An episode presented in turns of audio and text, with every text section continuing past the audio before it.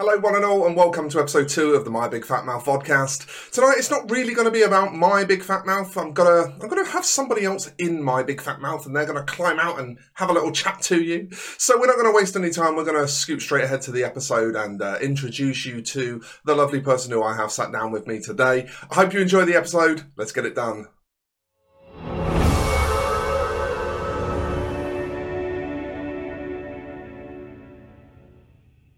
Okay, hello, Darren. Welcome to the show. Thank you so much for joining me. It's lovely to uh, to finally have a guest on the show. I've been wanting to do this with guests since its inception, and I thought I better record that pilot first, just to make sure I didn't fuck anything up too much. So, uh, thank you for joining me. Uh, could you take a minute just to introduce yourself to these lovely people and, and tell them what you're all about? Yeah, sure. Um, thanks for inviting me. I appreciate it. I've uh, watched the pilot one and I've enjoyed that. So, Good. It wasn't too much of a Um, mess then. no, no, it's good. The little cut things are very fun, entertaining as well. My name's Darren. I'm from We Paint Minis, so I'm the Twitter. I basically work, you know, do the We Paint Minis Twitter account. Um, I've also started a YouTube channel, um, and I'm here today to have a little chat with uh, with yourself. Cool. Yeah, so I've been I've been following you for about as long as I've been doing YouTube. We both sort of started pretty much around the same time, didn't Mm. we? I think Yeah. maybe I'm like a few weeks in front of you, but I think so. Yeah, I about- think you. I think you. You had an account on YouTube, a proper account. a yeah, with like a few dead I videos. Yeah, yeah, before I did. Yeah, exactly. Um, and then obviously we just seem to have kind of hopped on at the same time and kind of then pushed at the same time. So which Yes. has been really cool to see. Yeah, very much so. And, and it's been really cool for me because having somebody else who's in that same position as me has meant that I've got someone who I can talk to and kind of reference stuff off within the same, you know, kind of lens as, as, as my own mm. and kind of get a, get a rough idea of how someone in my position that isn't me might see things. So it's been really cool for me. I've really Yeah. enjoyed knowing you so far. That's why I wanted to bring you on the show because I think you're a cool dude and I think you might have some interesting stuff to say. So, uh, let's get into section one of the show where normally I would ask what I've been up to, but seeing as you're in my big fat mouth today, we're going to ask Darren, what have you been up to, mate? Uh, so, uh, what are you, what have you been up to, mate? What have you been up to? Right, so yeah, Darren, why don't you tell me what you've been up to? Well, very much like what you've been up to quite heavily. I've been knee deep in Indomitus. Only knee deep. I- knee deep. I was going to go. How far was I going to go? I I don't know. But I was knee deep in Indomitus at the moment. Um, I'm, I'm loving the, the the kits in there. Um, I've not touched the Necrons. I'm all about Space Marines. I'm a big Space Marine fan, um, and I'm currently in the process of kit bashing a lot of that into White Scars, basically into my White Scar yes. army. Now, I've, I've actually been following this fairly closely. I'm not sure if you know this or not, but White Scars are a bit of a sentimental chapter for me. Oh yeah, I've watched the video. Yeah, so, so it's been super interesting for me because, like, I, because they were my Big Brothers chapter, Hmm. I've always felt like I shouldn't really collect them because it's sort of trying to live in Big Brother's shoes. So seeing somebody else collect them and go through that process of like bringing out painting tutorials for them, kit bashing tutorials, the live stream that you did the other day, which was wicked, um, it's been really interesting for me. So I'm hoping that we're going to see quite a bit more White Scars stuff from you. Yeah, the initial um, kind of onset of, of the White Scar army was a kill team. That was Right. the, the premise first. Um, a, a very good friend of mine recently got back into the hobby after, obviously, you see this all the time, don't you? After 20 years and something like that. and they were deciding between Necromunda or Kill Team. I was like, choose Kill Team. I said, Necromunda's cool. Uh, you know, it's great. But choose Kill Team because it's a new thing. It's, it's small little war bands. You can build up a, a good team relatively cheaply. Yeah, absolutely. Um, and he literally went the whole way for cheapness. He's like Harlequins. So all you need is a, a troop, and that's it. Ten models, you're done. You don't even need anything else. Probably the playing- cheapest kill team, I reckon. Oh yeah, definitely. And Death Watch maybe. Uh, Uh, they might be. Deathwatch, but- Custodes, and Harlequins are the ones that I've got that I only needed a single box for. Yeah, um, Custodians, you can have about two or three models. Three miniatures, yeah. Um, And probably Tau if you just were doing Fire Warriors, Mm. because just one fire team Yeah. would would be sufficient. Yeah, exactly. So he's he's got the box set. He got it for Christmas. Mhm. Um, he got some Harlequins. and I was like, right, okay, I'm gonna get on this because he lives in Scotland, you see, so I rarely get a chance to see him. So Right. whenever I go up and, and I'm going to take my White Scar kit up women I can play against him. His brother's got Grey Knights. It's going to be cool. I've got friends down here who now subsequently got into Kill Team, uh, Nice. and they've started building up their own teams. Now, as I'm sure you're aware, as soon as you start buying products for these games, it spirals. Kill Does- Team is the gateway drug. It is the crystal meth of Hmm. wargaming. See, I've always loved painting the miniatures, but I've never ever played the games legitimately. I've created my own rules because I, uh, when I was younger, I couldn't afford the miniatures, Of course. so I had some a couple of land speeders, some tactical marines, and stuff like that. And I just put them on the floor on our, my landing, and I had some obviously crisp uh, boxes or um, cereal boxes and things like that scattered around. And I would measure. There was no like kind of rhyme or reason. You'd get a tape measure, go, yeah, that can do about. Oh, it's, it's a flying thing, isn't it? It could probably do about ten inches, or probably a bit more than that. you know. yeah, yeah.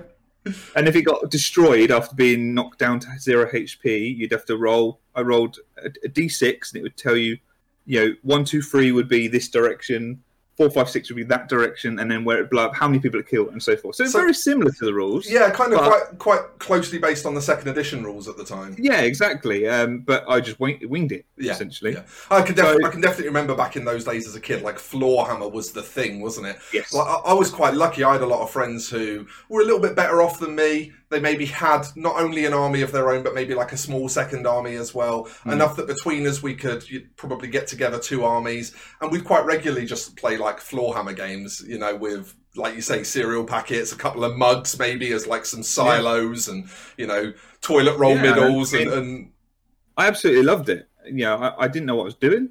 Yeah, but I loved these small little men. You know, so detailed. These were obviously they were pewter at the time. yeah, of There, course. there weren't really any plastic ones around. Uh, and you know, trying to carry a pewter Land Raider, a Land Speeder, sorry, or a Land Raider. I in remember, fact. I remember Yeah. the land speeder all too well because not only was it all made of metal and extremely heavy, but it was on one of those piss thin, clear flying stands that they used to make. rocking backwards and forwards on it. you just, I, I swear to God, no land speeder back in those days would make it through a game in one piece. It was just not No. possible. You couldn't no, do it. definitely not. No. So I basically I've kind of rekindled my love for. I've always loved the miniatures, and I've loved painting them. Um, that's that's my first love of painting miniatures. Yeah, no, mine, mine too. I come from exactly the same place. Yeah. But then obviously with Kill Team, my friend getting it, I thought I'm going to get into playing it, and I really want to play it. However, I am what I affectionately call myself a serial incompletionist. yeah, so or a Right. procrastinator. You know, so I get distracted by shiny things. So I've started obviously building this this this Indomitus set. I started building and kit bashing the best I can and adding things and because the Indomitus kit, I mean, look at the Blade Guard veterans, for example. They're very knightly looking and very Black Templar. I mean, they suit Black Templar down to a T. Yeah. They suit obviously most chapters down to a T. Yeah, I mean, essentially, like Ultramarines, Black Templars, and Dangles are probably the ones that I thought of for that Hmm. aesthetic first off. Yeah. But yeah, mo- most of the sort of loyalist chapters. But the one that it definitely doesn't work for, and I think this might be the point you're about to make, is White Scars.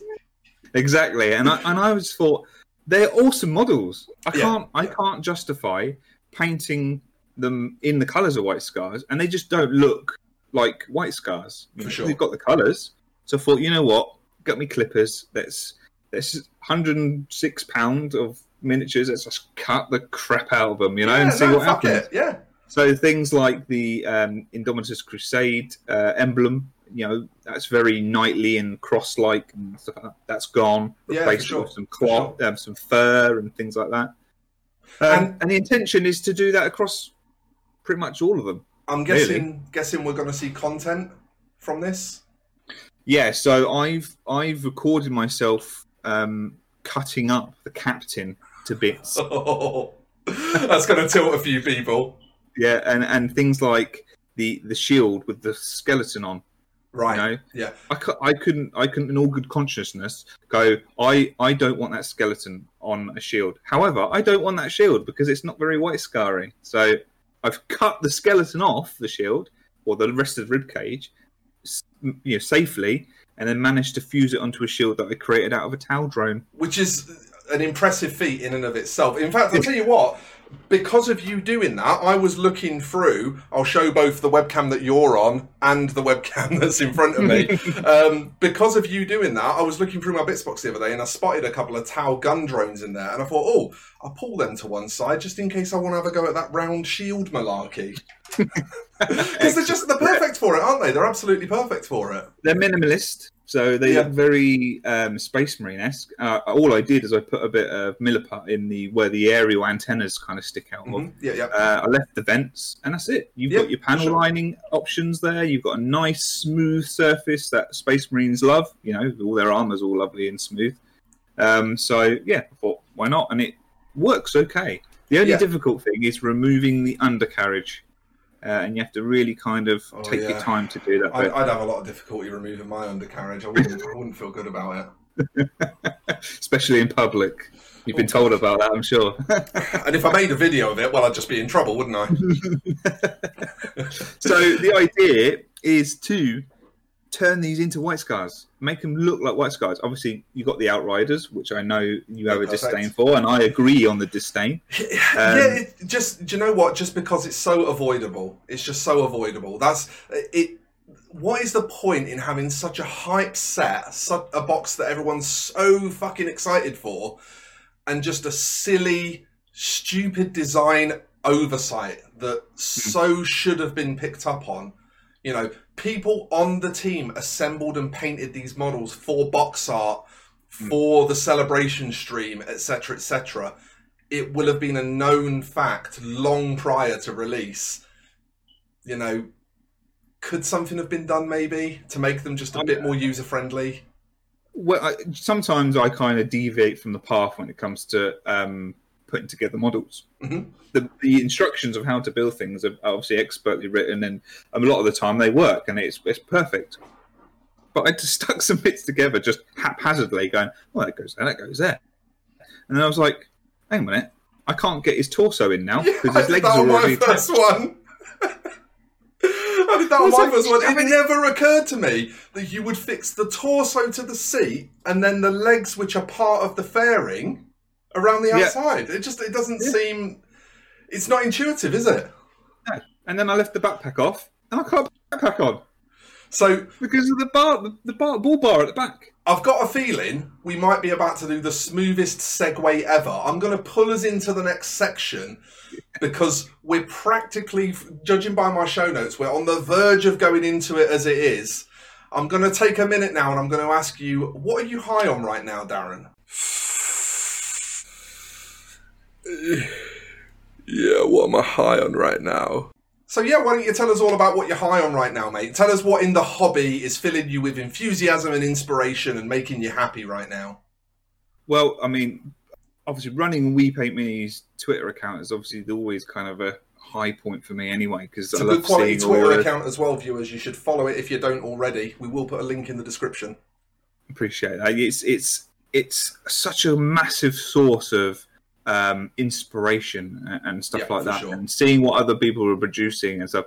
It's a bit envious. I get a bit envious at times because the amount of how fast people can paint things It's, and it's things natural, like that. and know? especially when some of these accounts are several people making content as well. That's the other thing you have to bear in mind. You know, Mm. folks like us that do it all off our own back, it is hard for us to keep up with people Yeah. who are, you know, able to sort of pool their resources in terms of time and, and person power. definitely yeah so I- love looking at that. I love helping people. I- i'm a community builder at heart. So for many years now I've, I've i've loved building communities and kind of interacting with communities.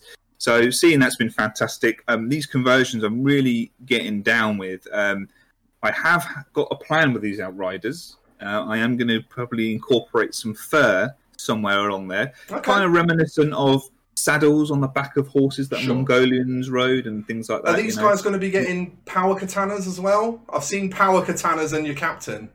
That's right. I've got power katana. I've actually got seven power katanas, and they're actually going to be used for all of the blade guard. Just for Blade Guard. So only the blade, and then maybe the judiciar. I wonder Judiciar. if Judiciar. I wonder if you could get chain katanas made. Mm, maybe. Well, the guy who did it, I mean, I can't quite remember off the top of my head his name. Um, oh, just sorry for the inconsistent fourth wall breaking thing here.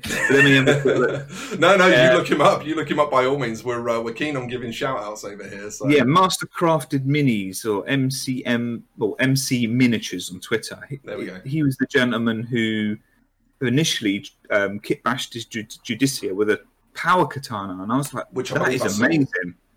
Yes, that's, that's amazing. Where'd you get that? He I, I, I make them.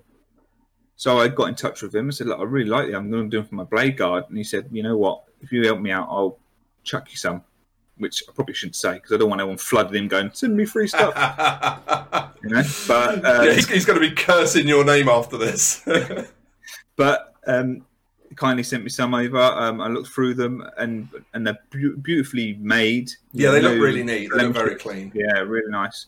Um, so all of my blade guard are big in it. They have in them, and my Judiciar. I love the executioner blade. It looks awesome. I love the flat end. However, I think it kind of fits having this kind of going in there. Yeah, it, it goes back to that same thing again, doesn't it? Of what is overall a good aesthetic for pretty much anything Space Marine Mm. tends to be exactly a bad aesthetic for White Scars. They're re- very Yeah. much the mold breakers when it comes to, to their overall Definitely. look, aren't they? I think that's I think that's why I like them because I love Space Marines. I really do, and and a lot of people.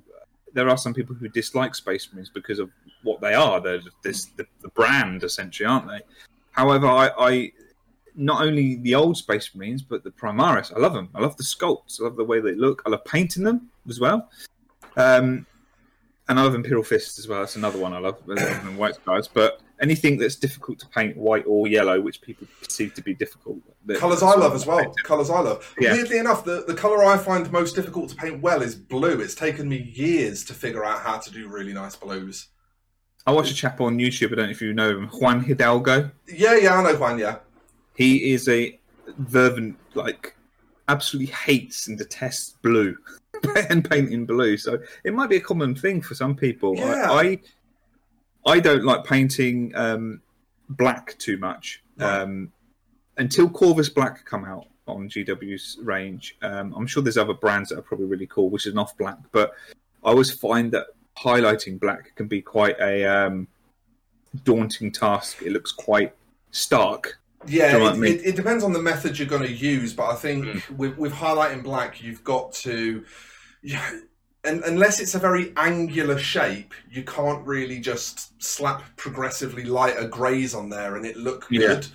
And I think that's what stresses people out is you have to choose a highlight scheme for your blacks that still works on those aggressive angular shapes like bolter casings or whatever but can also you know do a flowing robe or something like that because of course our minis have lots of different textures on them they're not all just you know square plates Yeah, exactly. Yeah, and and I mean th- with white, I find it's a lot more easier than people believe it is. Um, Yeah, yeah. As, as as I mean, I'm, not everyone's going to watch my stream that I had yes yesterday. Say yesterday No, but we- we were talking- Well, you know what I mean? yeah at quite Um, some length weren't we Uh, yesterday at the time Yeah. of filming this yeah we, we were talking at quite some length about the sort of myth busting behind the difficulty of painting white and i think we mentioned yellow as well Yeah, yeah, and, and the, the the preconceptions of painting those colours and how you can quite easily get the effect that you want with those colours without actually worrying yourself too much about the application of them. Yeah. Um, You- so yeah, so but yeah, I've I've kind of digressed a little bit. That's all right. Di- digressing is fine. That's that's that's something that we're all about as well. Again, if you've watched the pilot episode, you know that I struggle to stay on topic, so don't don't feel bad about it. But the other element of the kit bash that I wanted to talk talk about really was the uh, chaplains. Um, I've got the Ju- the Judiciar is a chaplain, isn't it? Yeah, he's, he's a chaplain in training. He's he's a Ah, rank below a chaplain. right. So it's not necessarily him; it's the normal chaplain. Mhm. Now I've been.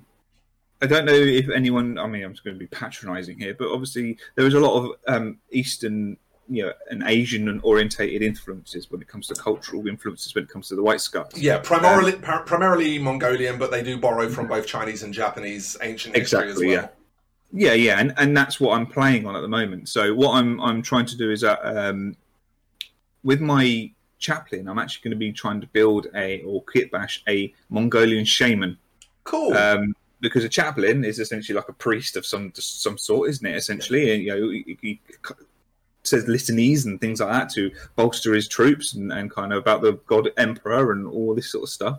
Um, and what I wanted to do is do something very similar in regards to religious and kind of um, theo- theological kind of aspect to the chaplain, and, but turn it on its head into it into a shamanistic pagan kind of look. Um, so I've been looking through bits, scrolling through pages, and I think I've established. I'm going. This is going to be. It might sound strange, but I think I'm going to actually replace, create a head. Well, put a helmet, a Space Marine helmet, but I'm going to use one of the crests from the um, the Warcry faction, the Cypher Lords. Yes, the ones with the fan crests. Yeah. Yes, yeah. Because what I've been learning, and I like to look a bit, do a bit of research and, and, and resource gathering sort of thing. So I, obviously, you type in Mongolian shamans into Google and see what comes up. You've got a wide variety of different ones. You've got ones where they have bands with like dreadlocks just hanging down in the front of their faces, which is awesome. But I thought, mm. and then there's ones where they have huge horns, bull horns and things like that. But then there's ones that have these kind of elaborate. Some of them have feathers on, so I thought Corvus Cabal at Yep. first, but I thought it looked a bit too much Raven Guard.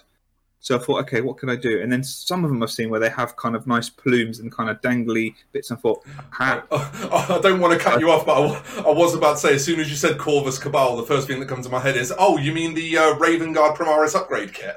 yeah, yeah. But I, I, and that's what I love doing. I love grabbing, you know, Age of Sigmar stuff. Grabbing, oh, that will do, that will do. I've got, um, at a minute, I've got several. I know they're not Age of Sigmar. I've got several Necromunda sets, Goliath, Delac, or Delaque, however you want to say it, and Cawdor, because essentially I'm only going to use them to actually kit bash stuff with.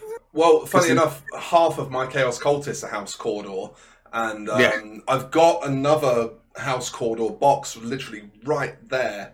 Um, in case I decide I need any more cultists, so that I can quickly add another 10 in. Because the only thing you really have to do is, if you want uh, heavy or special weapons, is work around that.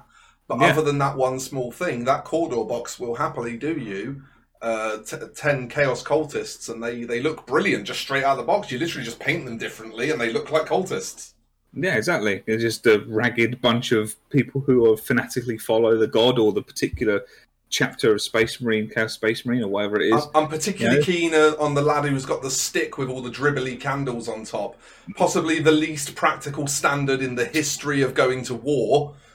I'm not really sure how long you expect those candles to stay lit for, but it's yeah, uh, it's in the cool look. 41st millennium. You know? oh, they're electro candles. That's what it is. oh yes, of course. Yeah. So once you switch on the bottom, they've got a timer on and they turn on at certain times. Yeah, you just sort of and all that. screw the bottom of the staff, and the candles Yeah. just burst into flame and stay lit, and it's beautiful. And yeah, But I would use those candles. I would just snip those candles off and Yeah, put them on things. You know, I mean, Uh, it's it's one of those things, isn't it? Like you would say to yourself, "Well, just fucking make a candle out of milliput. How hard can it be?" The, the answer is actually something like a candle. It's a pain in the dick to make from milliput yeah. because all of those little dribbly bits and stuff like that. The, the the medium just it doesn't lend well to that kind of really fine manipulation. I've So- been wanting to do um, some um, candles for a long time. And My first chaplain, do you know the one that the one that came out, the newest Primaris chaplain that came out, the very first one? The one, one in the trench the- coat with the pimp cane.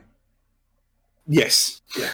With the weirdest Crozius in the whole world. No, the Yeah, best. Crozius in the whole world. It's the it's the streamlined Crozius. Yeah. Just a stick with a skull on it. That'll do. You know, Yeah, spiky skull. Amazing model. I love that. But I attempted to make my own candle, and it looks like a rotten apple on the, Yeah. on his base. Yeah. It just looks horrific. The the last Um, time I tried to sculpt a candle, it came out looking like a sex toy. So don't worry about don't worry about yours looking funny, mate.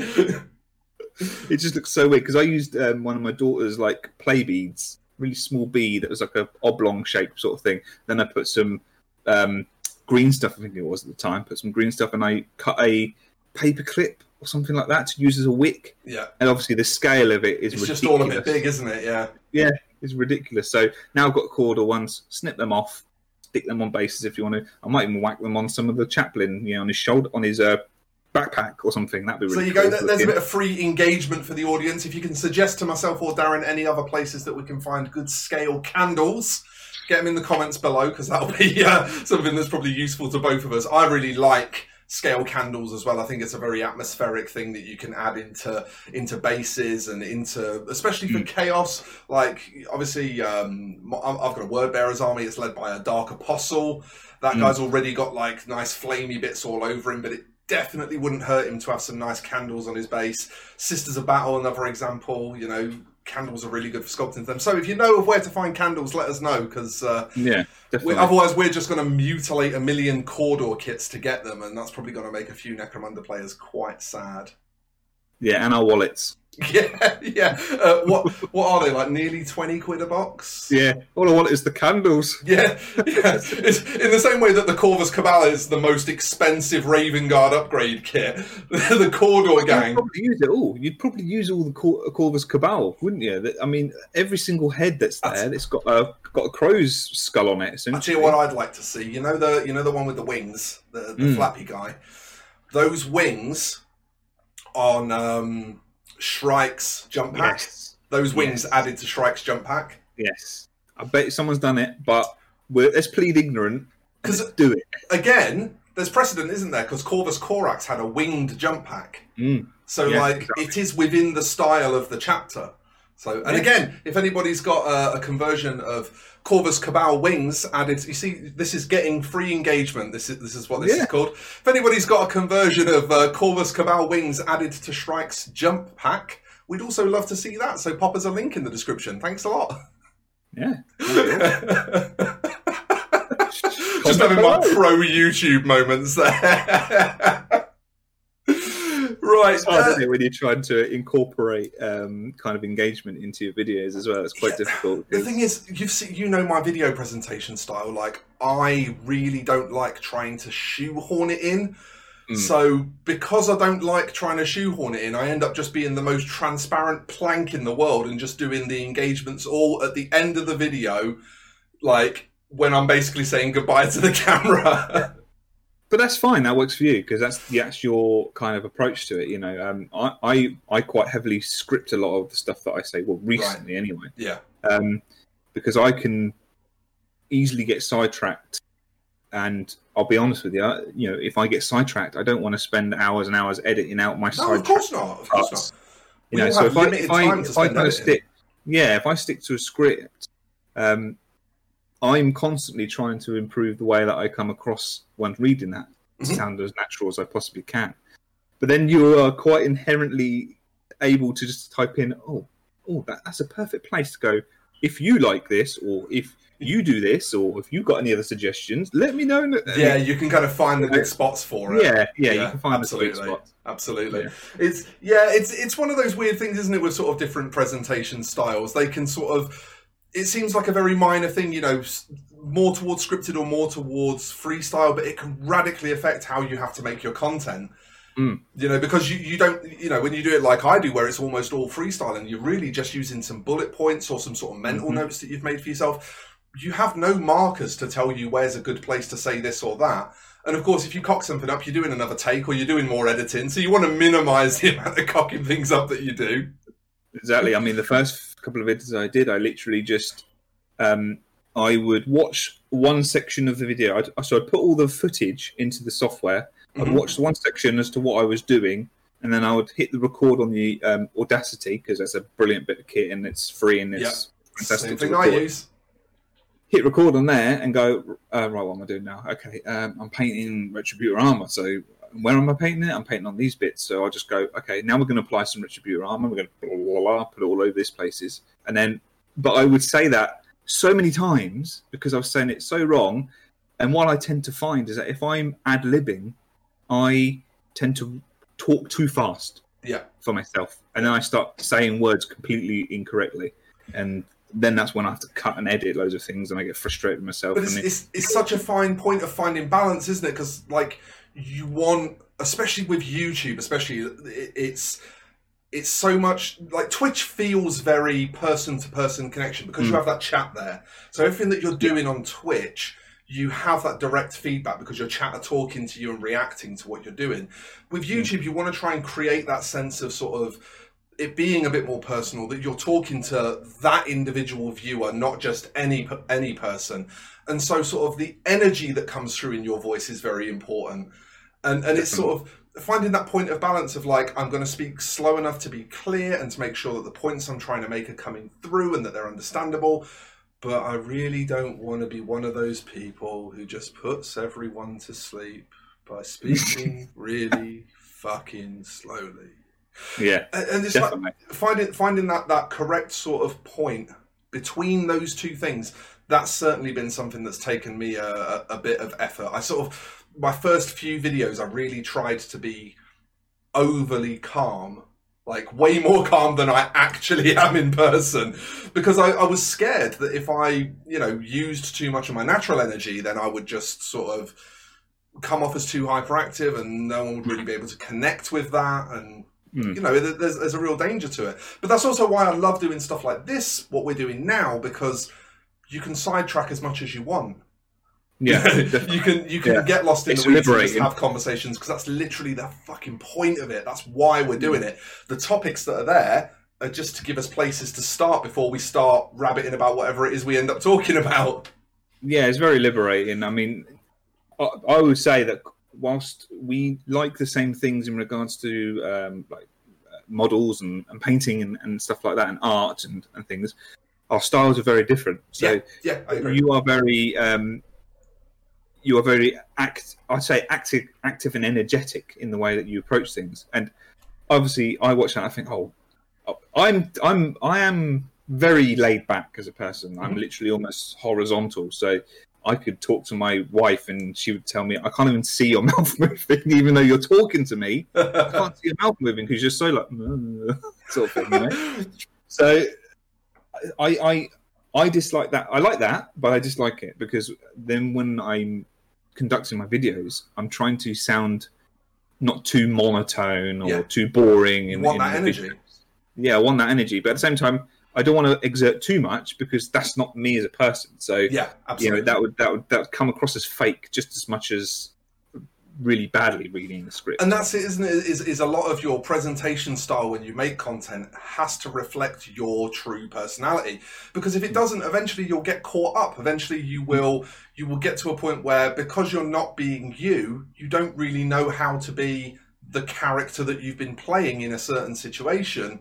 Yeah. And and it sort of starts to fall apart and it starts to feel a bit uh, you know, and I, and I know this from my streaming days. Uh, when I'm when I'm working, I'm very low energy, very high concentration, very focused.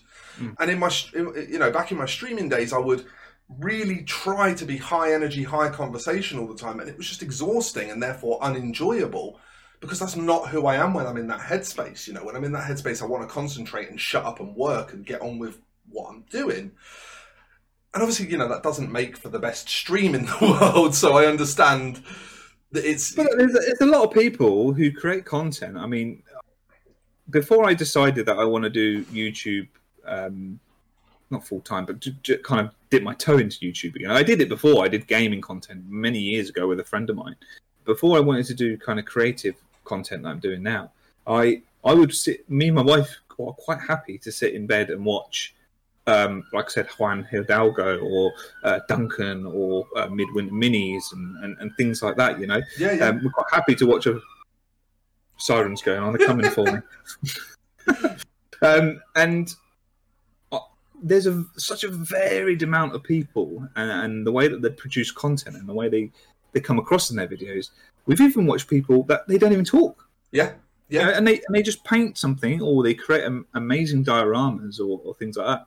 And it's just either sped up footage with text saying I do this or I do that, Mhm. and I'm like I'm exerting all of this time and energy into um, doing a script and, and recording and making sure I sound me and making sure I sound professional and people can understand me. And these people are just like got, and I know let's not look at views and, and stuff that. You see that and you think, well, can I do that? Can I just do a Yeah, the, the, the numbers don't tell the full picture. We all know No. this, you know, and and this is the thing is sometimes, especially when you're an up and coming YouTuber, you're very hungry. I know that I am guilty of feeling this. You'll look at people who are producing massive numbers, and for you, their content feels like it's missing this and missing that, and you say to hmm. yourself, you know. Does that mean that I'm going to be successful, or does that mean that this person is just very lucky, or it doesn't mean hmm. any of that? Because for every individual personality, for, for what you take away from content and what you want from content, of course, the next person may not want someone who talks. They may want someone who just sits there silently and just gets on with their content. Mm. And then if there is any talking, it's at the beginning or the end. Things like that. And and this is the thing is YouTube is such a big platform and taste, people's preference plays such a huge part in the growth of channels that you can't ask yourself questions about what you're doing right and what you're doing wrong based Mm. on numbers because the numbers don't tell that story. The numbers tell a story of how many people happen to have seen your content who also like it. Yeah. But yeah, it doesn't necessarily mean that they are they like yours less or more than someone else's. It just means that they've happened to stumble across your content and clicked on it and, and watched it, and whether they liked it or not is obviously a different different part of it as well. That's it. And the, and the bigger part of that story, I think, is your content being found as opposed to, you know, instead of asking yourself, is my content good or bad, asking yourself, is my content easy to find or not, is a much more useful question, I think, in the early Definitely, days of, yeah. of growing a channel. That, for me, certainly when I was growing my Twitch, when I was growing my Facebook, when I was growing, I, I used to have a really big food Instagram. Um, I say really big, I mean, not really big by any famous person's measure, but you know, Yeah. with probably seven, eight thousand followers, which is, you know, it's all right. I was pretty proud Yeah. of it. Yeah, exactly. Um, yeah, And and you know, when you're going through these processes of making these things bigger, I've always felt like the more useful question is is do I make this easy for people to find? You know, am I am I giving the most people a chance to like this? yeah, as opposed to as opposed to asking myself is it good or bad because you could think what you've made is shit and it could just connect with someone in that way and be the best video they've seen that month or that year you know yeah, definitely. I mean, and and it's perception, isn't it? As we as a, very broad explanation, it's Mhm. perception of that person. You know, whilst you and we all know every you, you are the most you know, critical person of yourself or your own work. of course, anyway. yeah. So it's And very have to to. Yeah, and it's hard. It's good and bad because obviously the good part of it is that you go, well, I'm going to strive to be better than the last one, Mhm. Uh, but it's it's um, bad in in regards to you then sometimes think, well, if I look at that particular content creator, or that it, is this translates across painting, art, pretty much most of anything creative thing that you do. But if that person could produce that and they've been doing it for X amount of time, I've been doing it for this amount of time, and I can only produce this.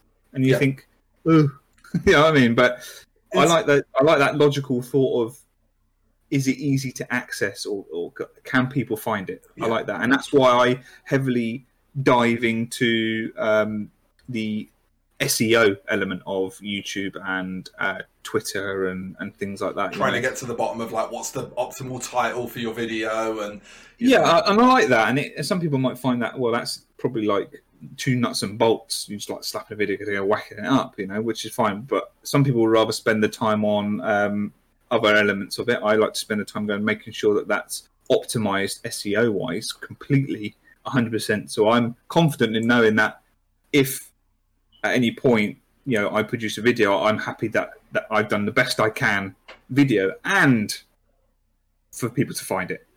and, know what I and if, if anything like it's it's a fascinating and interesting process even even before it produces fruit right? So you know there's a reward there either way. It's an interesting thing to look into and to learn. Um, so going back for, to a moment for you, you saying about um, you know lower energy levels and um, being a little bit more sedate i've got a Mhm. feeling as we go into our next section that we might be able to get your blood up a little bit. Because this next section is called the rant.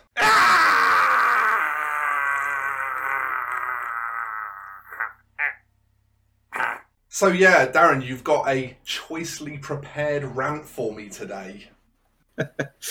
yeah the, i mean being on social media has positive and negative connotations as everyone knows anyway so you you're always going to see the bad side of people and you're going to see the really good side of people um the thing with bad side of people is it kind of gets expressed a lot more heavily than the good side of people. So that's why with my uh, twitter page i try to encourage the good side of it more than anything else. And i try to keep out of the the drama and things like that. But I'm human and I still get very frustrated with things people say, um, their attitudes toward things, just like any decent human being would, or opinionated person would, you know.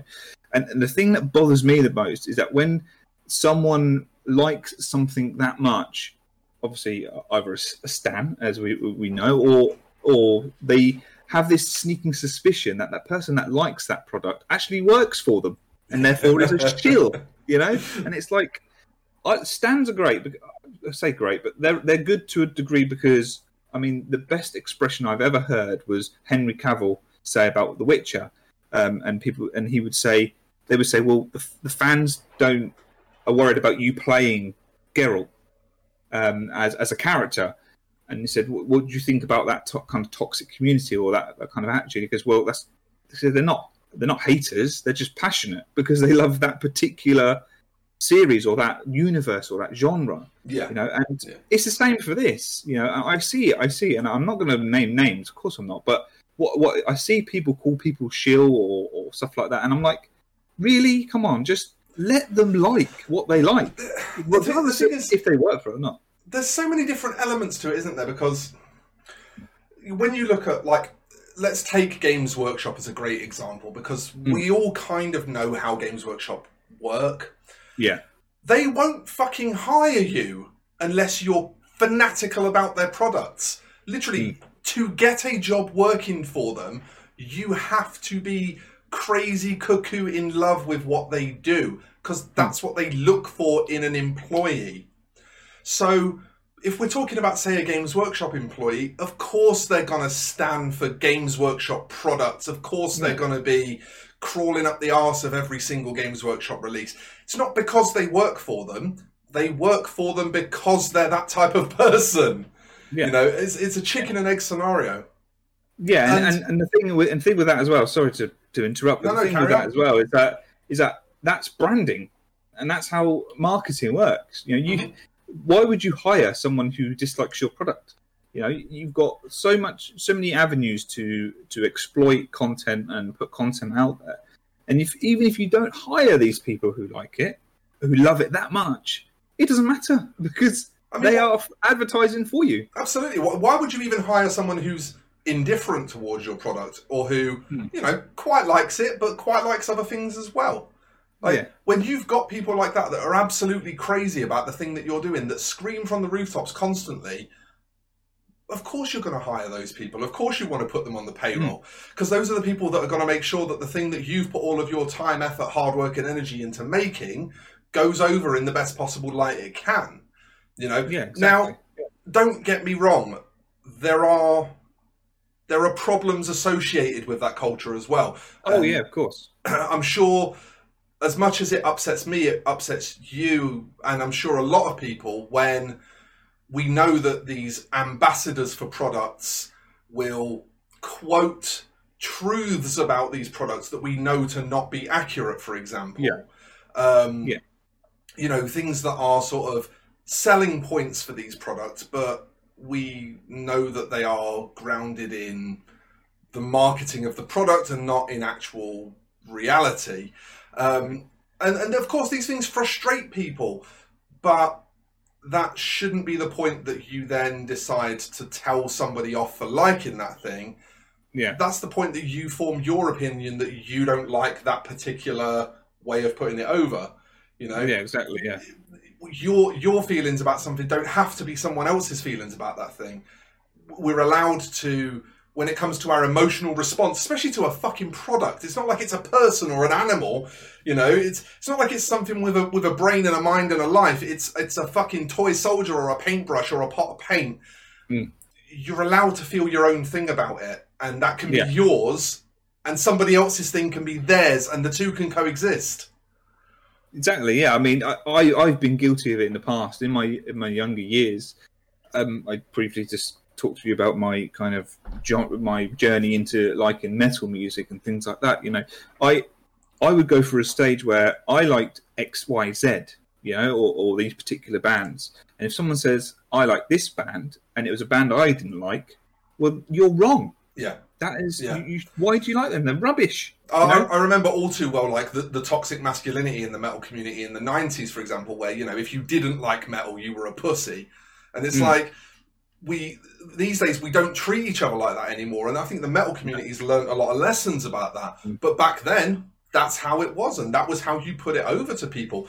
And I did that, and I feel awful that I did that now. Mm, you know, to tell my friends who didn't like metal that they were weak people, you know, to use Yeah. shitty, derogatory, sexist terms to describe them as weak because they didn't like the same music as me.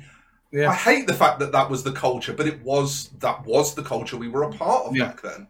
Yeah, and, and then as as we've aged, obviously our perspectives on, on, on multiple things have changed. Yeah, you grow and you improve, and Yeah, exactly. You, you and, and I think that's quite an important thing. I mean, I'm not saying people should go out deliberately to encourage or incite any sort of horrible behavior towards anyone or because they like something. And that's the whole point of this rant, really, is is is because someone likes something and you may not necessarily like them as much, doesn't mean that the person who does like it loads is either so far up the other one's ass or is working for him. Yeah. It, it, doesn't matter. It's just a fan. Yeah. You know, that's what a fanatic is. It's, it's, it's someone who is fanatical about something. let people like I- I stuff. like- Yeah, let people like stuff. You know, why not? I mean, you know, I, I would say I'm I'm quite a GW fan. I, I don't I have a few other paints from different ranges, but I have mostly Citadel paints. Um, but it doesn't mean that I'm going to go. Well, you like Army Painter? well, that's wh- why they're, they're shit. Because one, I don't know that, and two, they probably aren't shit. So you on, a, on an interesting scale of perspective here, um, this is this is something that it relates very closely to what you're saying. So I actually, I personally am not super keen on Games Workshop paints. Um, Hmm. And a lot of people who follow me quite closely, people that are in my Discord, for example, will know this. I'm not a huge fan of GW's paints.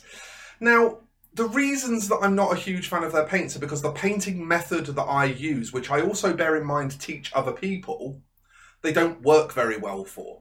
Hmm. Okay. But the stuff that I've started showing on the channel recently, I've found that the YouTube audience prefers to see things done with GW paints because that tends to be what they own, and they don't particularly like having to figure out what the equivalent is. feels Yeah. like a bit of a barrier. Mm. So what I've started doing is using either using more GW paints, or if I really don't think it's going to make the best workup, suggesting what the alternative would be in a GW paint or something like that. Now, that's not me selling out. That's not me going against my beliefs because I want more fans. That's me saying, you deserve, as someone who's taken the time to watch my content, better accessibility to my content. If you don't feel particularly engaged with my content when I'm talking about Scale 75 or Reaper paints, the ones that I prefer, then I will make that easier for you to engage with by offering you comparisons to the products that you do like, to the things that you do like. Why can't we apply that to this Stan versus Shill argument? You know, why Yeah. ca- why can't we just say, okay, you know, you're allowed to like that, and I can accommodate you liking that by not giving you shit for liking it, but that doesn't degrade me not liking it. yeah, exactly. Do you know what I mean? You, Exactly. you, you don't become a sellout by allowing someone else to like something. Yeah, You exactly. just become a decent fucking person. So it's like, okay, cool. Yeah, you, you like that? Cool. Well, if that makes you happy, you do it. You know, and and I mean, very, touching kind of very similar on what you said about the other paint brands. What I do is in every single video that I produce, I have a conversion chart from Dakka Dakka in there. Yep. A link to a conversion chart, so you can just go.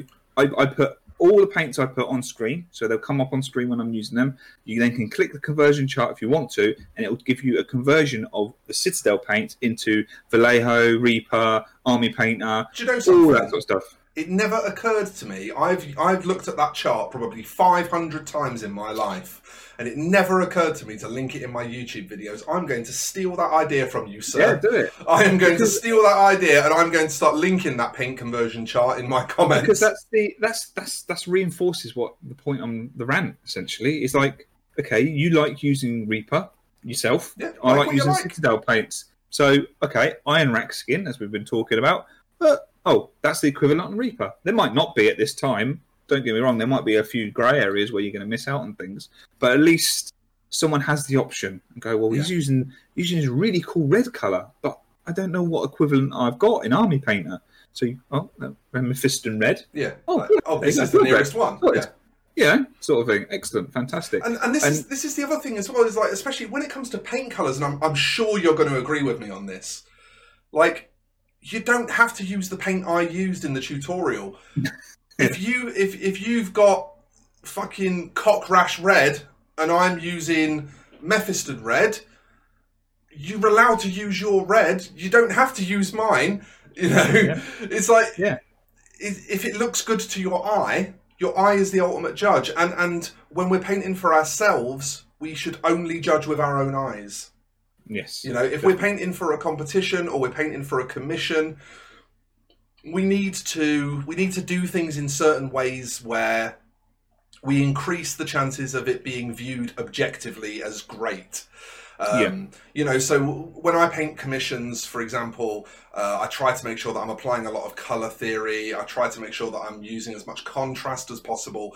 I essentially use tricks of the trade to try and make sure that the, the largest number of people possible will look at that miniature and go, fuck me, that's a really well painted miniature.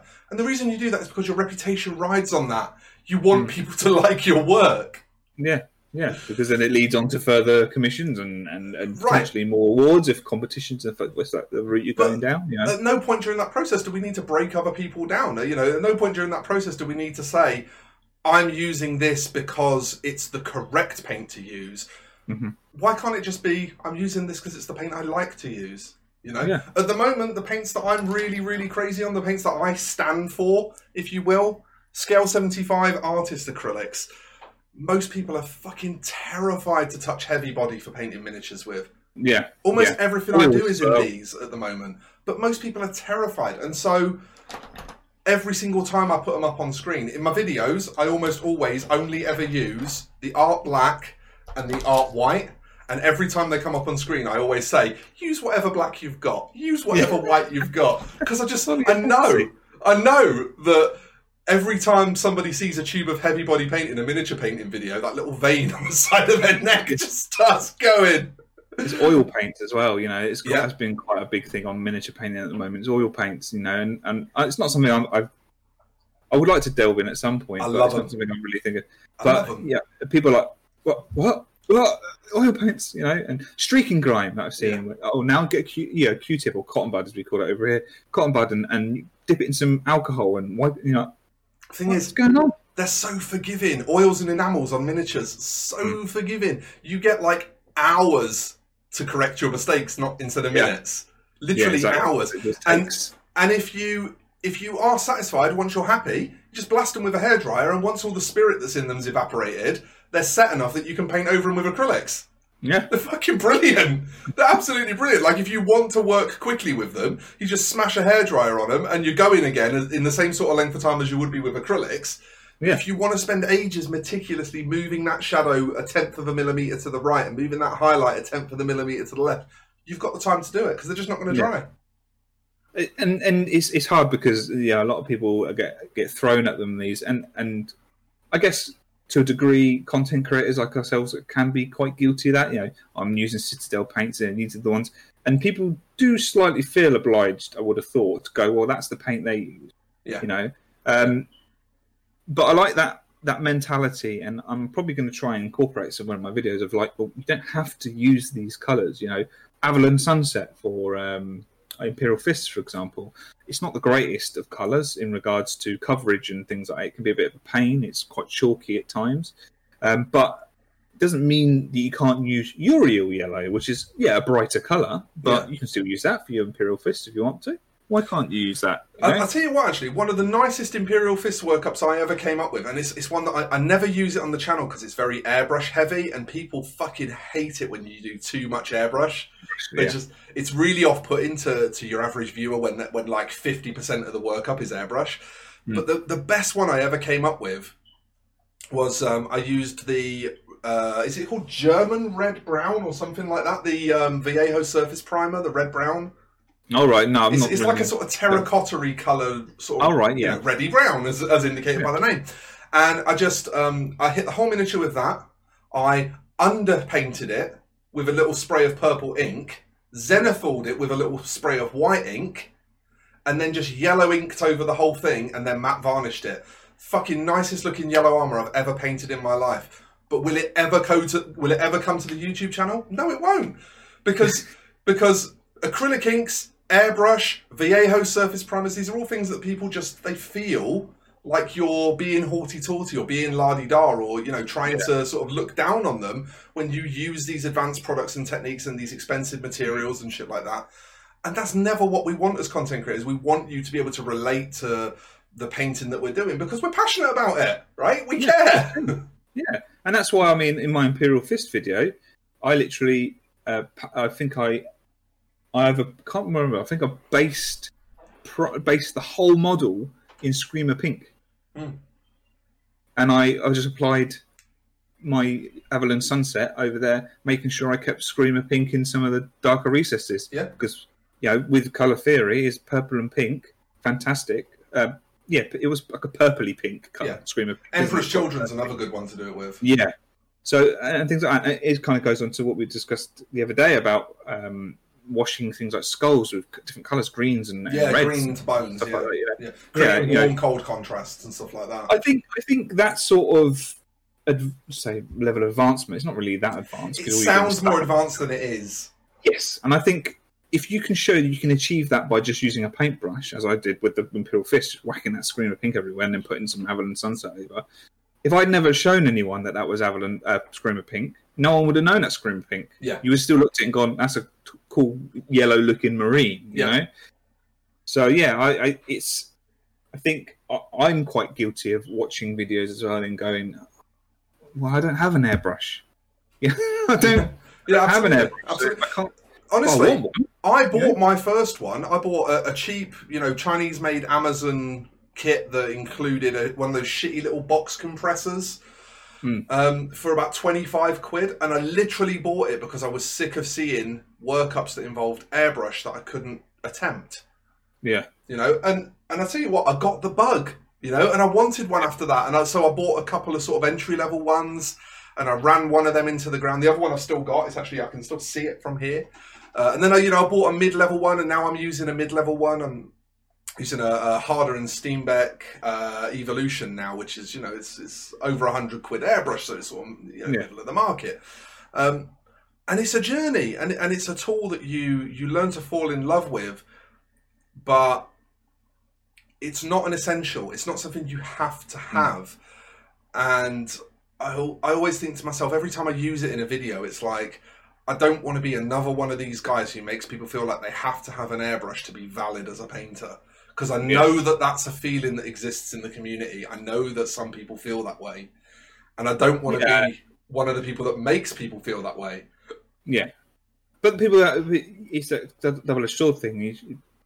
If I think people were a bit more open saying things like, you know, base this with this, I'm using an airbrush. However, you can apply this via a paintbrush. Yeah, You know, um, I think things like that are, are really good because people do take it at face value, and that's and that's very and that's what content on YouTube is like. You think, well, these are the colors they use. I have to use those colors. These are the tools they use. I have to use those colors, uh, those tools, and and it's hard because you've got those tools available, and it makes it your job easier, yeah, um, and you like using them.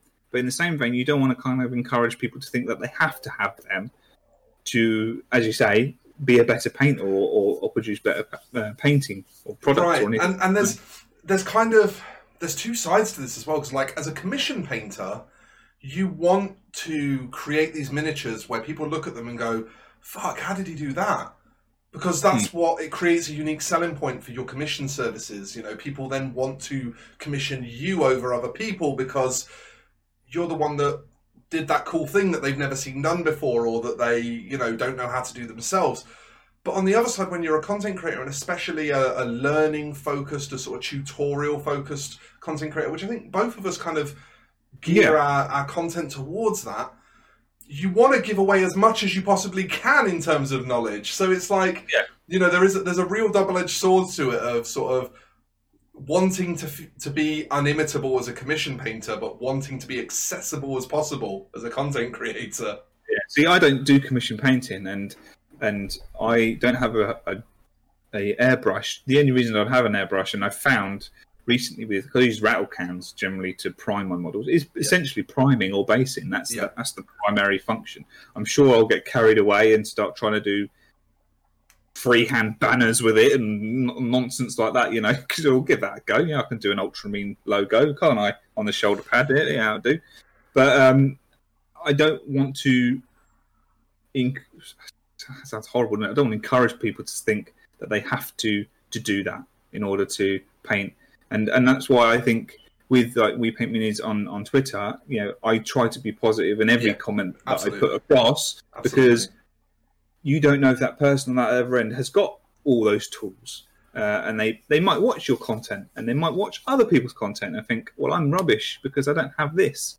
But as long as you go to them, well, that looks really cool. I like, I like that particular color or I like what you did with that particular thing. Then it reinforces the fact that they, regardless of what tools they're using, they're still doing a good job and they're, they're getting the result that they want in the end. You know? For sure, yeah.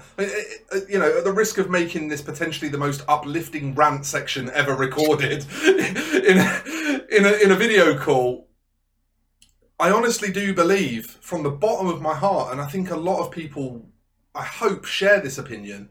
Your validity as a painter starts and finishes at: Do you want to paint? If hmm. you want to paint, you're valid as a painter. It's not about what you produce. It's about a desire to live that process, to to do the thing, and Yeah. it, it doesn't matter if what you produce. You, you know the the melted face fuck, fucking ultramarine meme. If that's, That's the the best thing you can produce, if you had a good time producing it, you're a painter. You're valid. Yeah. Which is Yeah, why we need to stop having a go at people for liking things that they like. yeah, exactly, and that's kind of full circle, really, because it's just it's just that's the point. Is you know the world is a lot bigger than it was before, and it sounds I sound like an ancient person, but it's a lot bigger than it was before with social media and stuff like that. You know, and you can really reach someone Yeah. that's right across the world with the words that you say. We see So- far more into people's lives than we ever have before. Oh yeah, And, Yeah, and so, you know, so- if, if the way we live our lives is positive to other people, then there's power to that. Yeah, exactly. And does it take much? It does it cost you anything? You know, physically to go. Right. That looks really cool, mate. Yeah. Or I like what you did with that. Or I like what you did with that. Where did you get that color? How did you do this? You know, you know, people, people. I say people love it because I don't want to sound like I'm doing it deliberately, but that's not the point. The point is the fact that well, I'm doing it deliberately to a to an extent. It's more to do with positive reinforcement than anything But, else. thi- because but this is a lesson that I had to really learn the hard way. I mean, I'll be the first one to admit. For many, many years, I was a negative fuck on social media. You know, just social media to me was a window to complain to the world about everything that pissed me off. And it breeds a similar circle. You know, it's just suffering begets more suffering and it, it pulls you more and more down. And the amount of social media burnout that you go through, the amount of depression that can be triggered by social media. And I'm someone who suffered from depression many times in his life. Um, And it just snapped for me one day. You know, if you just be more positive, the things around you will change over time and start to look more positive, and your world just gets better and better. You know, Yeah, putting positivity out into the world brings it back to you. and seeing all these people joining on onto social media saying I've been away from the hobby for X amount of uh, years, there's, there's, there must be more to the fact that new things have come out for them to come back into the hobby. Yeah, of course. Of So course. generally, what I find is that it's a friend who is still in the hobby or have just got back in before the other person Mhm. and is on social media interacting with a a, a community that they're enjoying and they're having a good time with and there's positive reinforcement and, and engagement and stuff like that. You say, yeah, when don't you come and play a game of this with me? You know, Uh, here's some models. Let's play some of them. Oh, join Twitter because look, this person will or these people love looking at minis and they'll comment and they'll give you feedback if you want. Exactly. And Exactly. that, you know? And that's and that's fantastic. And obviously, we can't say that the whole community is without negativity because every community is. You Of know, course, it's, yeah. never going to be 100% positive. But as long as there are those shining beacons in the community, which there are a lot of, Absolutely. Couldn't uh, agree more. then And, and hobby Then- Twitter is especially guilty of being lovely. yeah. so it's it's like it's it's lovely to be part of that and and seeing new people come into the hobby. I- I've only just what I find as well, I mean, sidetracking a bit here, but what I find is like on things like streams. I don't know if you found this went on streams. You have found someone come in and go, "Hello," you sort me, "Oh, hi, welcome to stream. Hope you're well." And he goes, "Oh, um, I'm new to the hobby. I'm just ordered my first models, you know." Mm-hmm. And, and you're like, "Oh, wow, that's awesome. That's yeah. so cool." It's yeah, like that's brilliant. Another one. that journey, the journey that I enjoyed when I, well, I still do, but the enjoying the journey that I enjoyed when I first started. You know, yeah. Those, I mean, those first steps, you know, the whole world of wonder and everything. It's it's incredible. It's it's yeah. starting out in this hobby is is absolutely amazing you know the the speed at which you learn stuff and all the fantastic things you've never seen before. It's brilliant. Mm. Right. I think, um, so I think this rant has gone literally like the last. Well, the last two sections of the vodcast are quite quick. So cool. we've got one more of the of the regular sections to do, and then whenever I have a guest on, I'm also going to be doing a mailbag section. So you're going to be my first victim of the mailbag section. We have got some questions lined up for that. So let's quickly scoot through into the final regular section. Uh, that is where we ask you what's coming up from you. So uh, what's uh, what's coming up then, man? What's what's coming up? So tell me, Darren, what have you got coming up in the near future? Let's go through this, and then we can get onto that mailbag and ask you some some grimy questions. so more YouTube content. Um, I'm enjoying doing that. Um, more videos they'll be sporadic in what they are. I, I don't kind of stick to a plan. Um, obviously, always on on doing Twitter stuff and stuff like that. But I, I recently reached out to Reaper Minis um, regarding. I'm not going to go too much detail because it wasn't really hashed out 100. percent But they followed me on Twitter, which do you know when you you get someone senpai notice me. yeah, yeah, oh, yeah, exactly. And you think, oh wow, Reaper Minis has followed me. It's like, well, that's cool. And so I, I messaged them, you know, direct message, and I said, look, I'd love to work with you guys on something sometime. And he come back and say, yeah, that sounds fantastic. You know, we'll, you know, we'll throw some ideas together. So there's some ideas going backwards and forwards um, in regards to that. I'm don't, I'm not bothering too much because they've got ReaperCon to deal with, and, yeah. and that's one of the things I want to leave them to, to focus so, on that. It's really funny you say that because I, I, don't know whether you know this or not. I've actually been sponsored by Reaper for nearly a year now.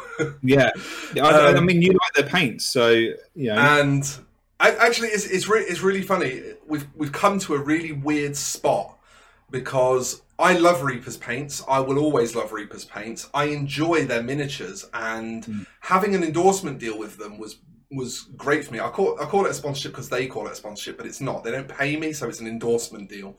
Yeah. Um, it, has been fantastic. They're they're a great company to work with, and it's really unfortunate because I've kind of reached a point now where I'm starting to say to myself, can my content fit in with what they need from me now?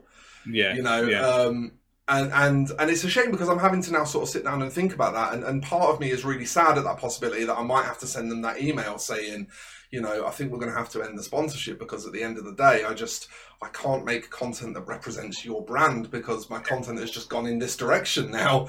Um, that's and, being the bigger person and, and, and the more professional person. I think from what the engagement I've had with them is, I think they'll see that as a very positive thing. And whilst it is kind of a negative, a bit of an oxymoron, really, it's a negative thing because they're losing someone to endorse their products.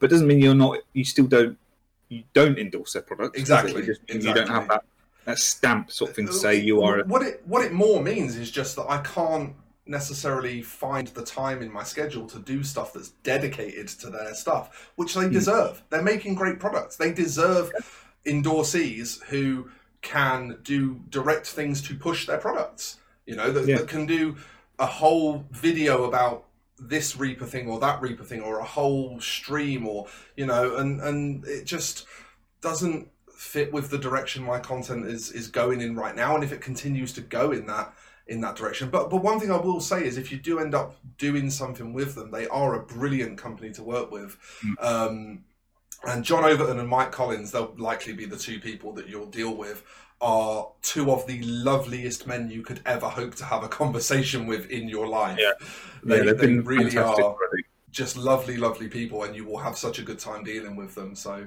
best I mean, the, the, the, Twitter page has been quite GW centric, really, in regards yeah. to all stuff like. I, obviously, I tweet out anything I like the look of. So I thought to myself, you know, I need to, I need to show the world that there are other brands out there, and not to say that I've got massive global reach, but you know, you say there's other brands out there that you can really have a fun time with. Um, and I thought, well, Reaper minis. They followed me. Yeah. You know, DM, DMs are now open. And, and, the, and the great thing about Reaper is that they're they're so closely in bed with the Dungeons and Dragons community, um, Yeah. which is a whole bunch of really enthusiastic mini painters and mini collectors who have a completely different perspective on the hobby to wargamers. It's so interesting to see how they look at miniatures and miniature painting because it is it's just a completely different world for them because the miniatures are representations of characters that they have really strong emotional ties to. You know, hmm. they, they use these miniatures to, to represent their avatars in these in the fictional worlds that they play in. And, and as I'm sure you know, I mean, I don't know how into role playing games you are as compared to war Yeah. games, but Yeah. you know, they they are next level immersive. You know, if if role play if if war games are like level one of immersion, you know, role play games are definitely sort of level two of immersion where you really sort of deeply have to get into the minutiae of what makes a character tick. And representing that in miniatures is like such a fresh way to look at our hobby as miniature Yeah. painters. Yeah, definitely. Because I don't, I don't mind if five intercessors get blown away by a by something. You know, Right. they're just little space marine intercessors. You know, you got your halfling bard. Yeah. You know, drunk al- alcoholic halfling bard that you love playing. You Yeah, played if- for five years. if Beric Badger Bollocks takes an arrow to the face, you're going to be upset. yeah, exactly. Yeah. See, next time you play Dungeons and Dragons, now you're going to roll up a halfling bard called Beric Badger Bollocks, aren't you? yes, because that would be a crime not to. Oh, there we go. There we go. Right, are you ready to? Uh, are you ready to see what's in my sack, Darren? Oh yes. Okay, Yes. let's head through to the final section of the vodcast, then, folks. Let's head to the mailbag. Hmm, mailbag. Right, so I want to kick this off um, basically just in the order that these questions came in. Uh, a lot of these questions have been asked to, in fact, I think all of these questions have been asked to both of us. Um, so we'll try and be we'll try and be fairly concise in our answers. Try and kind of get through them. Um, but there's only four, so there's technically eight answers to give. It should be all right. It should be all right. Uh, so first of all, Monty Gates on Twitter asks us. I've seen a few tutorials where contrast paints are mixed with normal paints and used for shading. Have you tried it? What's your opinion on it? Well, I mean, it's a plug here. I've actually done a video on YouTube where I paint an entire Stormcast uh, model using contrast paints with a base paint of Stormhost Silver to encourage kind of a metallic look to the armor. Okay. So essentially, that's kind of looking at. I'm, I'm using. I basically base painted all of the armor with Stormhost Silver, and then I used the relevant coloured contrast paints to go over the top of it, and it Sure. makes it look like metal. And it's like, well, there you go, done, sort of thing. So I, I, I think they're great tools in the arsenal of a paint, painter. I have done it. I have used it for shading. I've used it for pin shading on Space Marines, Black Temp, uh, my white scars. I use Black Templar contrast paint sometimes to pin wash. Um, you can use some nice blues as well like to to do some shade shadows and things like that. I've tried it. It's great. I, I I feel in contrast paints have a bit of a learning curve uh, to a degree, but I think they're fantastic. And I've also heard they are fantastic through airbrushes. They are so good through airbrushes. They actually Yeah. go on a lot more matte when you run them through airbrushes, which is something I really like. I quite often Hmm. use them for like filtering things. In fact, it's a shame it's just out of reach. But um, do you remember my synthwave demon prints? Have you seen the photos of that?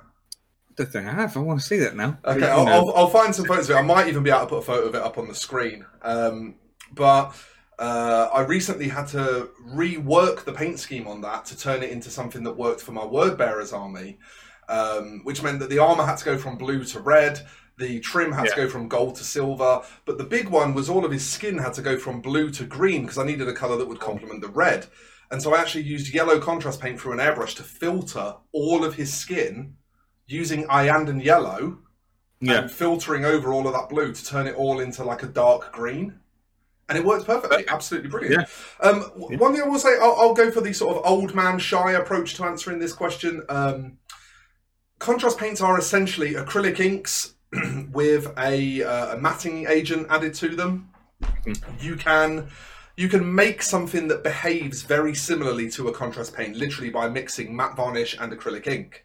Yeah. Um, and we've been mixing acrylic inks into normal paints for things like panel lining um, and certain shading techniques for a very, very long time. So I haven't tried it specifically with contrast paints in the way that you're saying, but what I have done many, many, many times is mix inks into normal paints to use for various sort of shading techniques and glazing techniques and things like that. Um, and it's for all intents and purposes the same thing. It's you know it's, it's it's pretty much the same thing. So it's it's a technique I've I've used and I like and I trust, but I haven't done it with the exact products that you're asking about, Monty. Um, just because I already sort of have set habits for when I'm going to do that kind of thing based on other products. Um, but I do like contrast paints, and much like you, Darren, I do think that there are. Um, it's a tool for the arsenal. There are some things that they're really good at. There are some things that they kind of suck at. Um, But overall, I do think that they're a handy thing to have, and, and I do think that they're a, a valid and useful addition to your to your painting set. Yeah. Uh, the next one, I've got a feeling this is going to be a tough one where we both say um a lot. Greg from my Discord, one of my Patreons, has asked us both, what's your favourite 40k faction and your favourite mini from within that faction? Um, is it White Scars, Darren? on, but honestly, I mean, the whole aesthetic of 40k is quite appealing to me. Anyway, I'm, I'm, I'm a metal head, you know, and how much more metal can you be than grim, dark, horrific, huge battle cathedrals and massive, you know, stuff like that. It reminds me 40k a bit. is metal as Yeah. fuck. Yeah, exactly. So I I flitter. I mean, Space Marines are probably my first love. Let's be honest. Um, and if I was to go down that route of Space Marines as to um, what model is my favourite,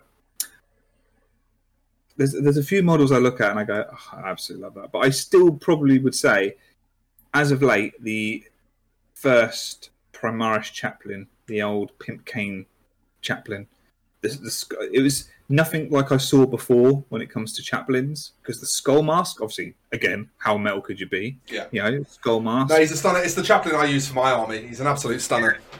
the, the hood, the trench coat. You know, The, bill- the billowing at the bottom, the way it sort of flares out at the bottom. he's holding his um absolute ab, absolute absolvor pistol. Absolvor um, pistol, yeah. bolt pistol, yeah, holding that down, you know, and it holding up. It just, I don't know, it just comes across really cool. There, there are some.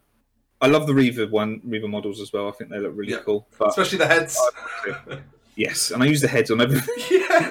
Oh, there you go. I bet you bits breakers around the world, like bits breakers, people who you know buy boxes and break them down into bits to sell on eBay. I bet you every bits breaker on the planet has got like fucking ten thousand Reiver bodies with no heads, Yeah. where they've sold all the heads, and everyone's just not bothered about the Phobos armor whatsoever. They just want the heads. But that's another one, the librarian in Phobos armor. Oh, he's That's wicked. amazing. I painted I haven't him. got him. I haven't I- got him. and I, I- want him. I did him for a commission for one of my one of my best mates from back home. Um, really interestingly, he was supposed to be sending me a normal librarian. It got lost in the post. I said to him, "Well, I've got a Phobos one here. If you order another one to replace it, um, I'd actually rather have a normal one. So if you order another normal one to replace your one that's got lost, I'll paint my Phobos one for you." And he said, "Oh, well, that's perfect because my army's actually an all Phobos army, so I wanted the Phobos librarian." Yeah. Um, so just by this sheer act of fate, it ended up working out that I got to paint this miniature for him. And um, I decided, like an absolute idiot, I did it all on stream and I did all the metallics in NMM, and it took Oh. fucking ages. It took so long. Again, Yeah. if I can find a picture of it, I'll pop a picture up on screen so you can see what I'm talking about. It was to be less- nightmare.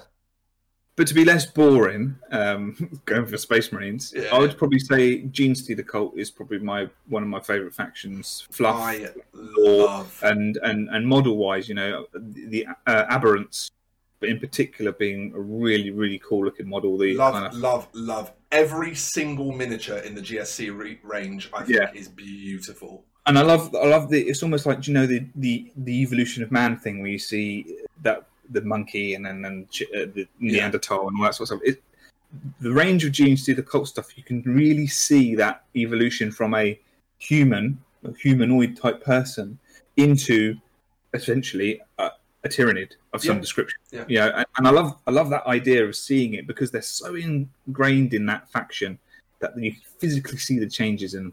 Yeah, and I, I think they're great. I They're painted beautiful.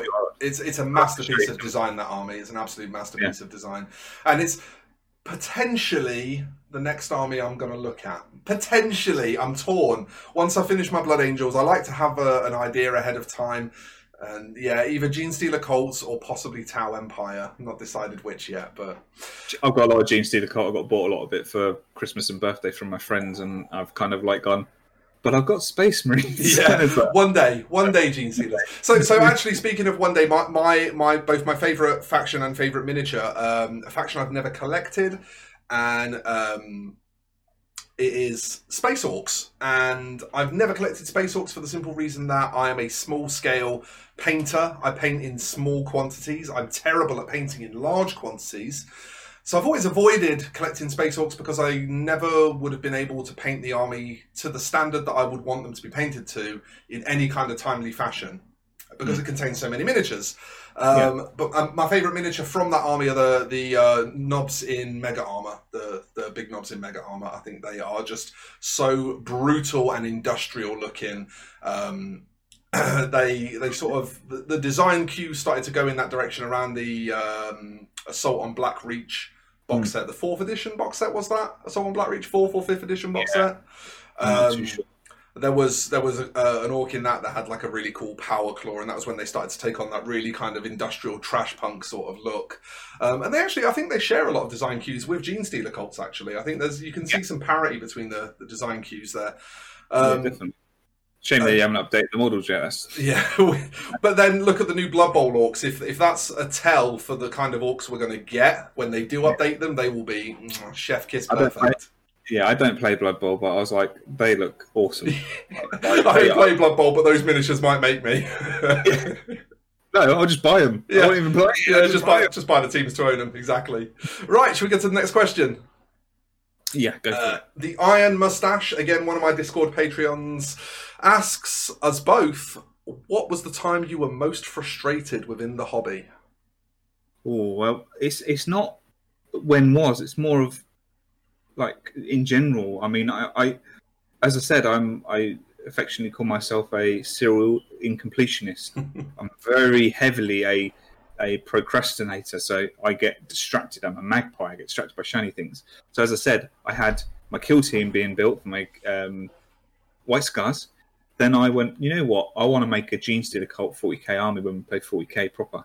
Um, so my friends, me, my wife bought me loads of Gene Stealer Cult stuff. I've got Goliaths, I've got Neophytes, I've got Acolytes, I've got the whole shebang pretty much, apart from, and I've got Gene Stealers. Um, and I was then like, actually, I want to paint White Scars again.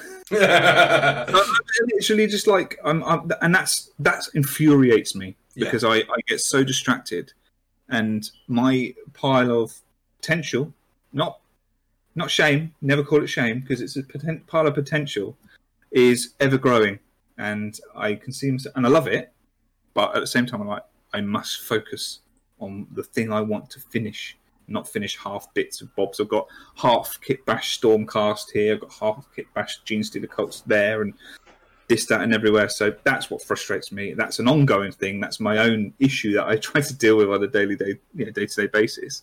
And um, I wish I was a bit more focused on finishing the things that I want to finish before getting distracted by something shiny. it's a good one. It's it's one that I imagine a lot of people feel. Um, so mine is actually ongoing, and it's something I've experienced for as long as I've been a commission painter. And it's um, whether so I I've been a commission painter for two D art for nearly well amateurly for about eight or nine years, professionally for nearly three. Uh, I've only been a commission painter for miniatures professionally for a year. Hmm. But regardless of what I'm painting, the frustration is the same and it's an ongoing one.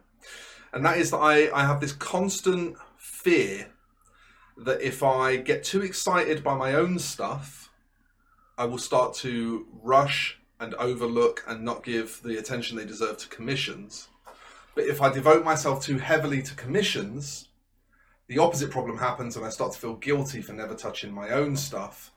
Um, and I start to get sort of a self resentment for owning all of these miniatures and not painting them because I'm focused so heavily on commissions. Yeah. Um, and so it's been an ongoing frustration for me for a long time now.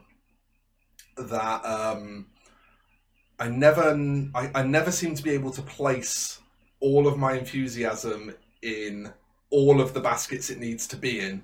It always has to be in one or the other. Yeah. And whichever one it isn't in, I have guilt towards the other. Yeah. Um, Yeah. And and I would love if any experienced commission painters out there have some good advice, some good nuggets of wisdom on how to get your brain straight in that way of knowing when it's okay to be enthusiastic about your own stuff and not letting that diminish your enthusiasm for your commissions and that kind of thing. If you have nuggets of wisdom, I would love to hear those in the comments because uh, that one has it has killed me for a long time now, and I would love That's a solution to it. Yeah, definitely. I mean, that's why I've kind of maybe experimented with this live stream on a Monday because Yeah, what I've said is that that's going to be my time. That, your allotted time to paint your own yeah, images. and I'll paint my own miniatures. Yeah, it might take me a while. I mean, how long do I spend on a bloody loincloth the other day? But you know, it might take a bit. But that's actually for the video, so that makes sense. But um, when I paint my own stuff, I can I can chat with people. I can be distracted, continuous painting, stuff like that. You know, and I'll use Yeah. those. And it kind of a win-win situation. You're kind of promoting your own content as well at the same time, but also getting your own stuff finished. And that's kind of the mentality I'm looking at. I'm, I'm experiment with it, see whether it's actually fruitful and whether it's worth doing, or whether I just sit there with headphones and listen to an audiobook or something like that. Uh, it's, it's it's it sounds healthy though. A, allotted time for you definitely sounds healthy. It sounds like a good approach, and especially when uh, you know you you have to do stuff for content, and that can't always be stuff from your army. You know, no one's gonna sit and watch your channel if you've just got thirty videos on fucking word bearers or white scars. Yeah. you know, your your content has to be stuff that isn't for your armies. So having that allotted time where you get to actually work on your armies is probably really healthy and really smart. Probably something worth considering. Uh, so we're on to our final question. Uh, Gronk on Twitter asks us, taking what you know now, what would be the best piece of advice you'd give to yourself when you first started the hobby? Um, um, generally, uh, probably the advice I'd give is that miniatures in general, they generally don't go out of production very quickly unless they're like a limited thing. So you do not need to buy all the things. Yes, You do not need to buy all the Yeah. things. pace yourself. Yes, but also paint what you like. If you like the look of it, Yeah. paint it. Don't go through um, Google and look at the best army, the most high damage army, or that's if you want to play, obviously. Mhm. But decide on. That's a bit of advice actually. Decide on what you want to do. Do you want to paint? Do you want to paint and collect? Do you want to paint, collect, and play, or do you want to play? Or do you want to competitive? There's lo- loads of kind of permutations of that. But decide what you want to do. Oh, I like the look of those models. I want to paint that particular big beastie. You Mhm. know, then paint it. Yeah. Yeah. But paint that model. Don't go. Wait a minute. I've got that big beastie, but that big beastie looks really cool as well. That will probably still be there for a considerable amount of time. Probably long after you finish the first one. So focus on the first one, get that one done. Then, probably, if you've got the expendable, disposable income to do what you go nuts. But my advice would be take it easy, pace yourself, Yeah, for sure. choose one thing, and then focus on that. I like it. Solid advice. Um, I think mine is in a is in a similar vein, maybe with a slightly different point of view, but it would be to slow down. Mm. Uh, I know that early me cost himself a lot of level ups as a painter by always trying to rush ahead to the next thing before he'd pe- perfected the thing before it. Never Yeah. taking that time to learn those prerequisite skills and always wanting to be better at the cost of actually getting good first, you know. Um, Yeah. I know that when I got back into miniature painting after my last hiatus, I'd probably had eight or nine years off of playing, and in that whole time, maybe only painted four or five miniatures over literally those that stack of years. Um, and when I got back in, it took me probably because I was actually pacing myself and being more intelligent with how I got back into the hobby, probably only took me two months from never painting a miniature again, uh, you know, or, or thinking I would never paint a miniature again, and all those years passing by to being better than I was at my best because I just learned myself learned at more of a pace. I'd, I'd slowed myself down and just made sure that I'd absorbed those skills before moving on to the next thing, not tried to run before I could walk. Um, and you know, it's so tempting in a world that is so social media driven to see these incredible, extravagant, beautiful, gorgeous paint jobs and think, I want to do that now without putting in the groundwork, you know, without having the foundations underneath it upon which to build those skills and to become great at those things and, and to Yeah. eventually achieve, you know, that, that level of, of greatness at painting. Um, and it's definitely something that I'm still occasionally guilty of. You know, it's something I still sometimes do is I'll, I'll rush into a new technique without maybe having the best fundamentals behind it. Um, but I've got a lot better at it, and it's really helped me grow as a painter. Really, really helped me just sort of feel more secure as a painter, feel more capable as a painter, just by chilling out a little bit, slowing down, and just learning at my own pace. Yeah, you, you touched on something a bit there, which I thought was bit pretty good as well about the looking at other people's art and and other people's models. Um, people can t- kind of take that one or two ways, can't they? They can take it as a I'm never going to get to that stage. Why am I bothering painting?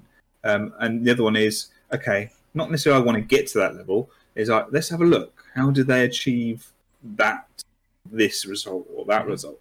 So what, what another bit of advice I would give is is look at other people's art, and and it doesn't have to be immaculate. You know, Rodrigo.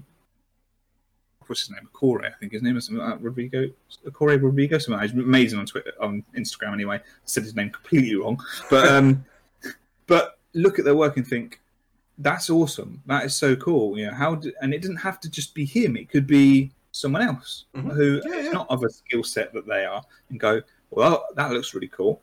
But ask that question. I If mean, you've I- got access to that person, ask the question. I look at, you know, the two big examples for me would be um, Sergio Calvo and Rich Gray. Uh, the two people whose work I look at all the time because they're the two people whose work I most enjoy the visual style of.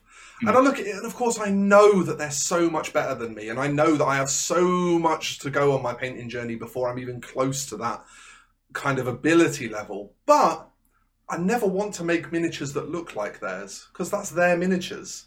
Exactly. I want you to- your own kind of um, style, don't you? what inspires me when I see their work is their command of lighting, how absolutely incredible their understanding of lighting is.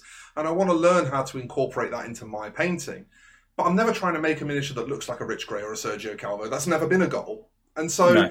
you know, by under, by managing your own expectations of yourself, you can look at this incredible work that blows you away and not feel overwhelmed by it, not feel put off by it. And in, instead take away what's good about it and ask yourself how you can incorporate that into your own miniature painting instead of trying to emulate. Yeah. But never think that you can't either. Yeah, never think that you you can never reach that. No, it's never impossible.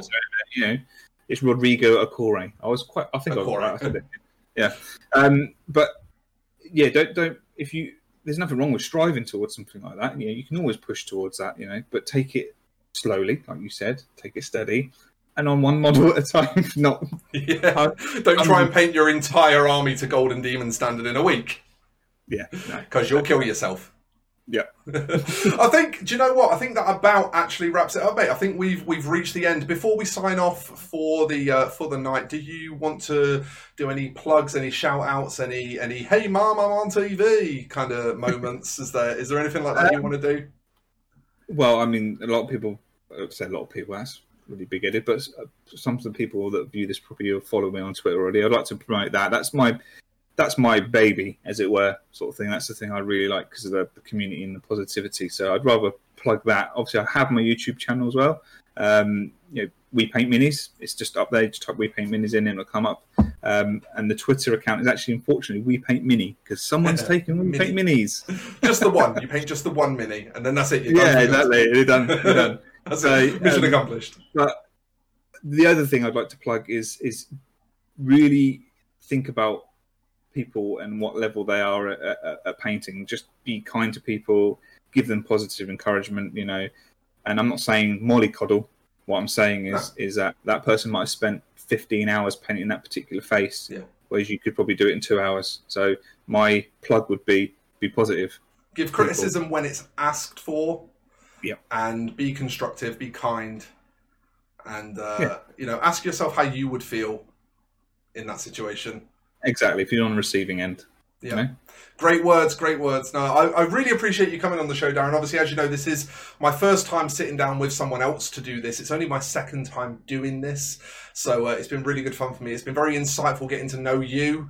Um, I really appreciate it. I appreciate you taking the time out, especially as this is something that is, you know, it's, it's for my patrons. It's not for general YouTube viewing. So you're doing me a massive favor helping me make this content. I do appreciate that very, very much. Folks, make sure that you are following Darren uh, both on YouTube and on Twitter. He does make fantastic content. Uh, as he said, uh, we paint minis on YouTube. We paint mini on Twitter. I will put links below in the description for you to go and find him. Uh, as you can tell from this this video that we've made together, he is a lovely man and he's he's making great content. So show him your support. I think it's about time that we got out of here. So uh, let's let's wave to the camera and fade to black. And uh, thank you everybody for watching. I'll see you in the next one. He won't, but that's okay. Bye for now.